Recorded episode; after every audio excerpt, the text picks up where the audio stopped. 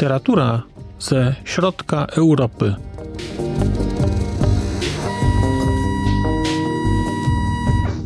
Podcast okołoksiążkowy.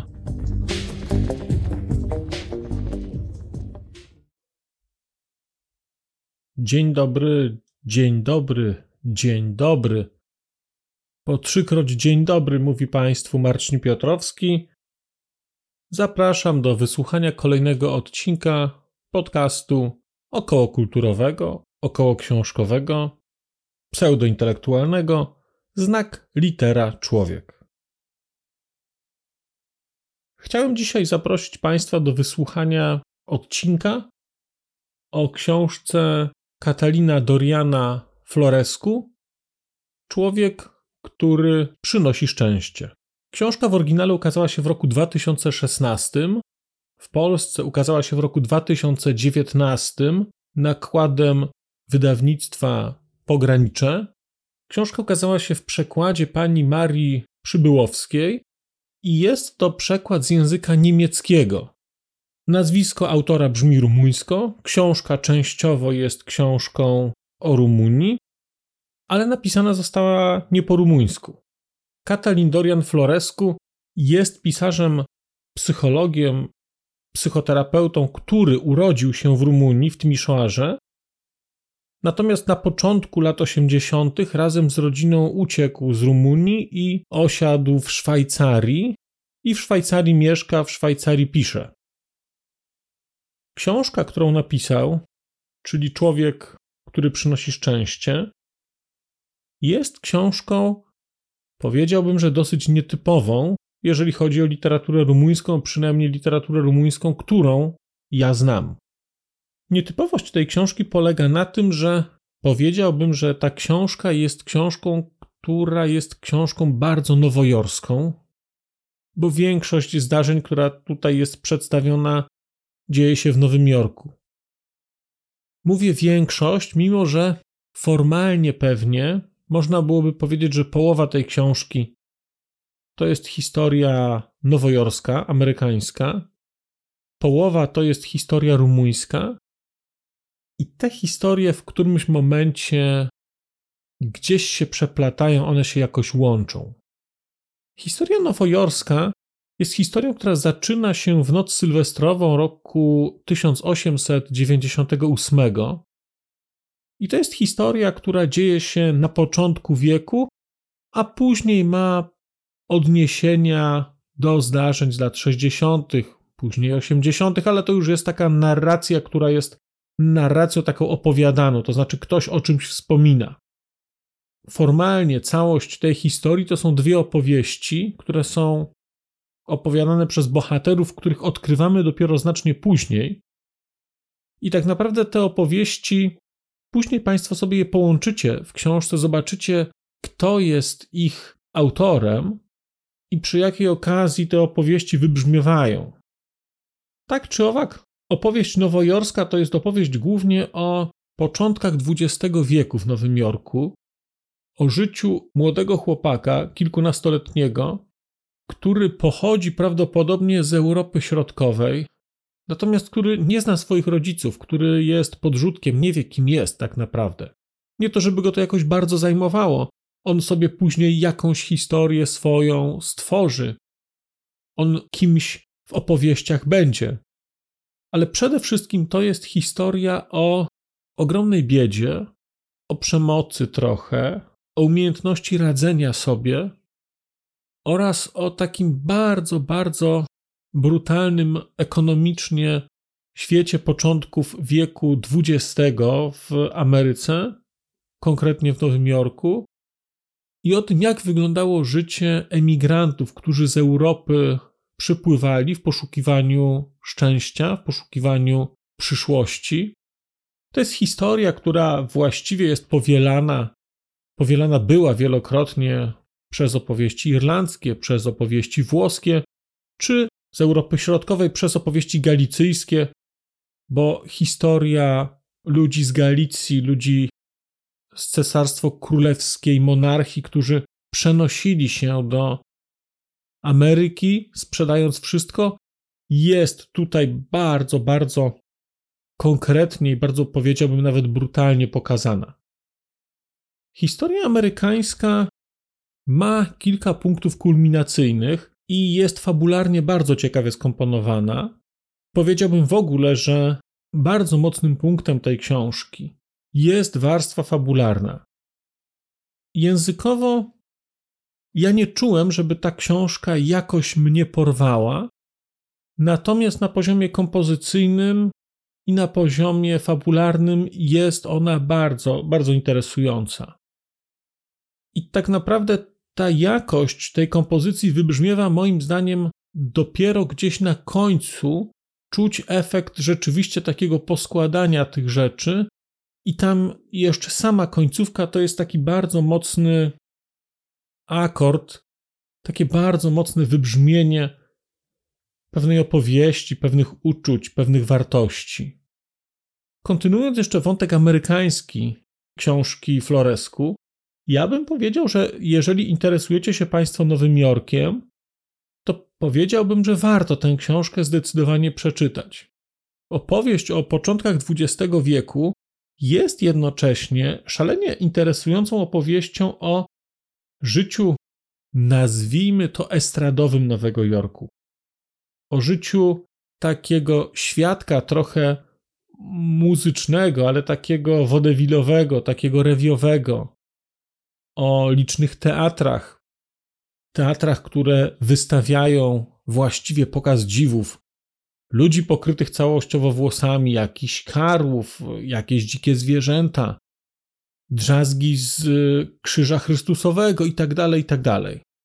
Do tego jest cały wątek opisujący Coney Island i powiedziałbym, że dla mnie ta książka była bardzo interesującym uzupełnieniem książki Rema Koolhaasa Deliryczny Nowy Jork, który jest właśnie między innymi opowieścią o Nowym Jorku przełomu wieków, o bardzo szybko modernizującym się mieście, o trochę takim zjadaniu własnego ogona, o zabawie.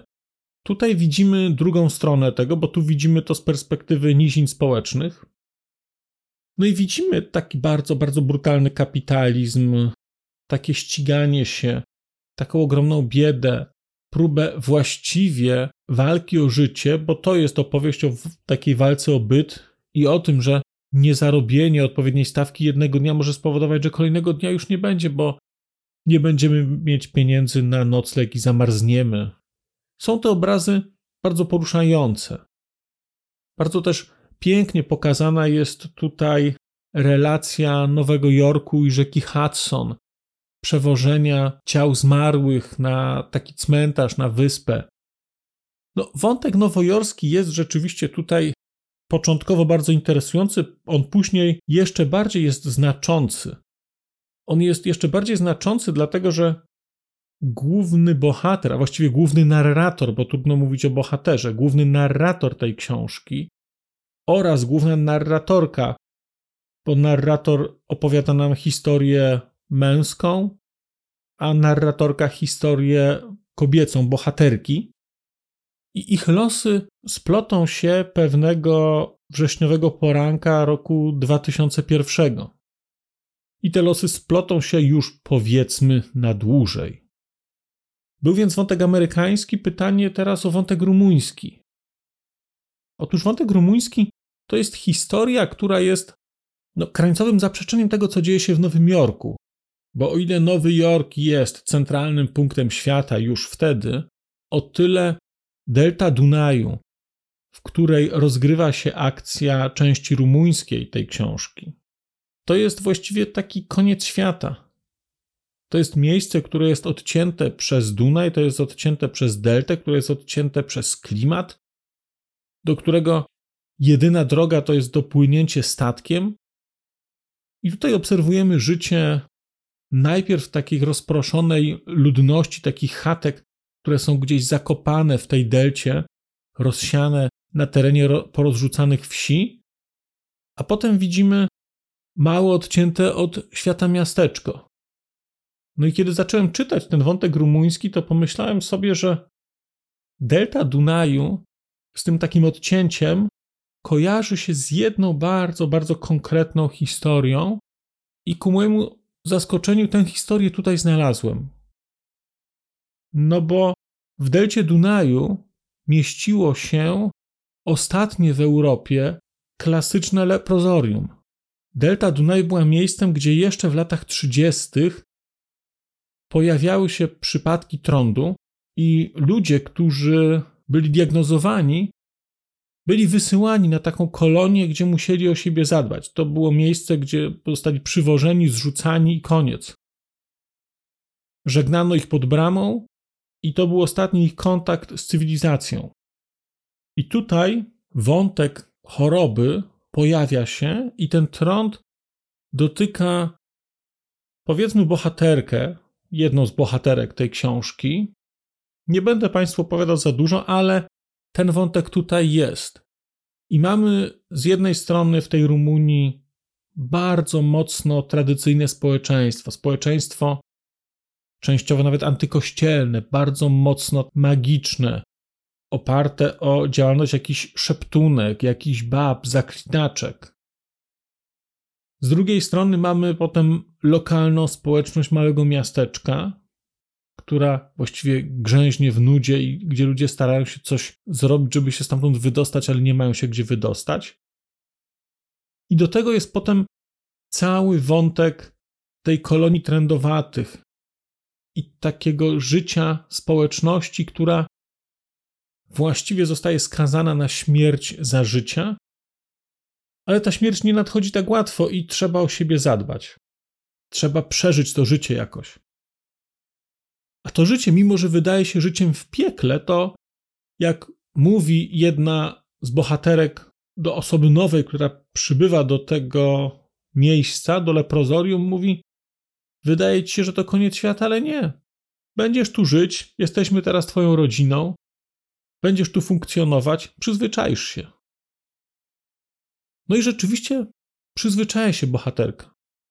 I te historie nowojorska, ta historia rumuńska, są one przesycone ogromną dawką takiego smutku, trochę takiej okrutnej niesprawiedliwości, trochę zmagania się z losem, zmagania się z biedą.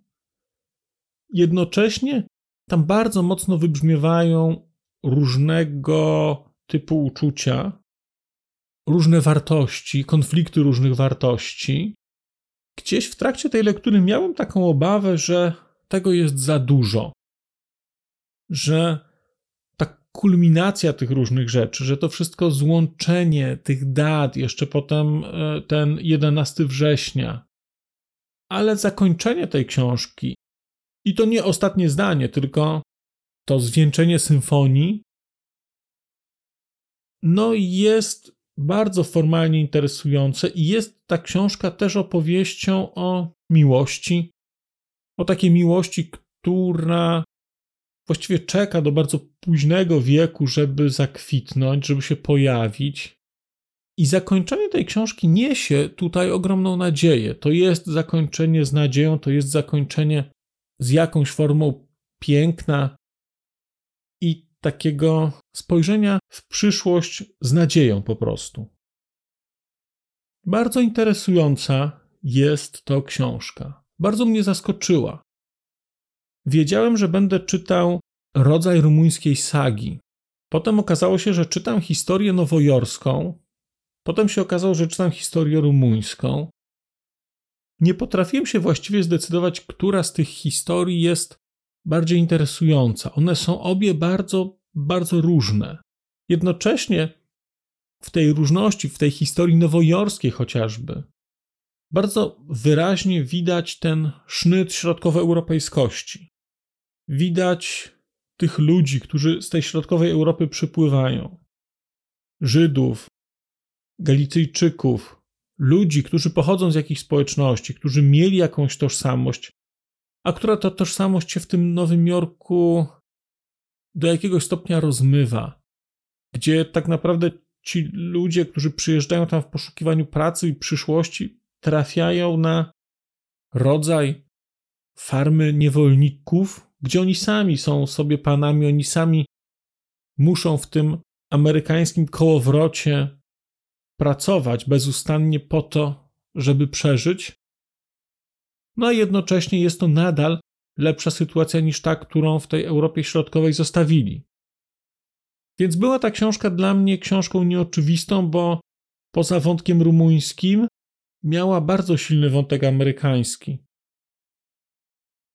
I powiedziałbym, że po lekturze tej książki więcej zostaje mi w głowie refleksji na temat Nowego Jorku początku XX wieku niż na temat Rumunii.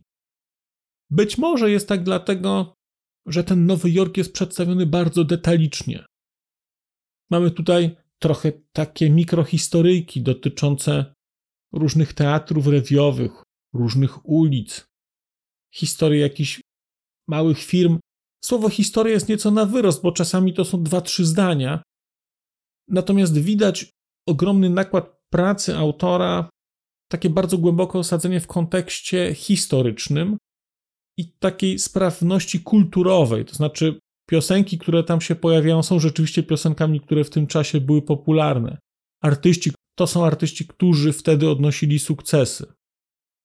Jednak udało się to Florescu zrobić tak, że nie mamy poczucia, że ta książka jest tylko jakimś zbeletryzowanym zapisem historii Nowego Jorku czy historii kilku czy kilkunastu firm jakichś tam muzycznych, medialnych.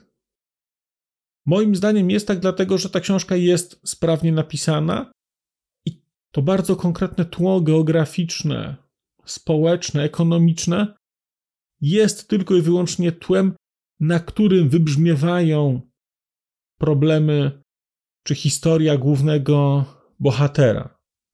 Czy ta książka byłaby równie dobra, gdyby wyciąć cały ten wątek topograficzny Nowego Jorku? Wydaje mi się, że tak. Ale przez to, że te rzeczy są, nadają jej taki dodatkowy walor trochę poznawczy i jednocześnie sprawiają, że jakoś tak bardziej konkretnie myśli się o tym mieście, że to nie jest takie generyczne opowiadanie historii, tylko coś rzeczywiście osadzonego w świecie, który był.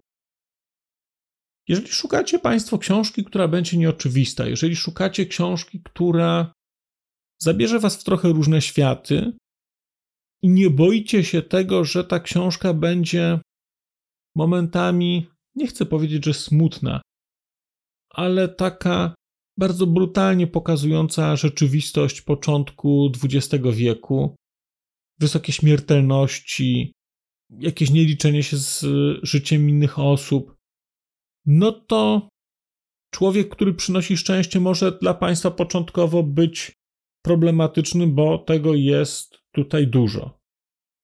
Z drugiej strony jest to książka, która daje nadzieję, która jest świetnie napisana i która się też dosyć ciekawie kończy, mam takie poczucie.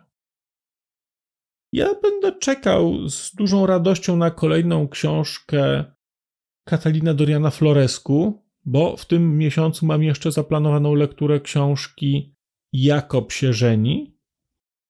Nie, przepraszam, to jest książka Jakob postanawia kochać. I po przeczytaniu Człowieka, który przynosi szczęście, czekam na tamtą książkę Florescu, zwłaszcza, że ona uchodzi za jego taki opus magnum i jest książką bardzo lubianą przez czytelników oraz przez krytykę. Ja śmiało natomiast Państwu Człowieka, który przynosi szczęście, polecam. To jest nietypowa literatura rumuńska o Rumunii i moim zdaniem bardzo, bardzo warta poznania, zrozumienia i trochę poczucia tych dylematów, tych opowieści, które tutaj są pokazane. Bardzo dziękuję Państwu za uwagę. Zapraszam do dzielenia się opiniami, zapraszam do komentowania. Tymczasem żegnam się z Państwem nie na długo, gdyż wkrótce powrócę z opowieścią o kolejnej książce. A powróci mówiący te słowa Marcin Piotrowski. Dziękuję, do usłyszenia. A już zupełnie na koniec powiem, że skoro wysłuchaliście Państwo tego odcinka, to w jego opisie znajdziecie link do serwisu YouTube. W wersji YouTube'owej jest miejsce na skomentowanie go. To jest takie miejsce, gdzie Można komentować ten odcinek, rozmawiać, zadawać pytania, wymieniać się spostrzeżeniami, do czego Państwa bardzo zachęcam, gdyż udało się już na tym YouTubie zgromadzić trochę bardzo ciekawych osób, bardzo ciekawych komentarzy i trochę stworzyć taką społeczność ludzi rozmawiających o książkach. Też na koniec, zupełnie na koniec, poproszę Państwa o wystawienie oceny mi w ramach tych platform podcastowych, na których Państwo tego odcinka wysłuchaliście. I nieważne jaka ta ocena będzie, istotne dla mnie po prostu, że będzie. Tymczasem się żegnam już naprawdę i do usłyszenia za czas jakiś.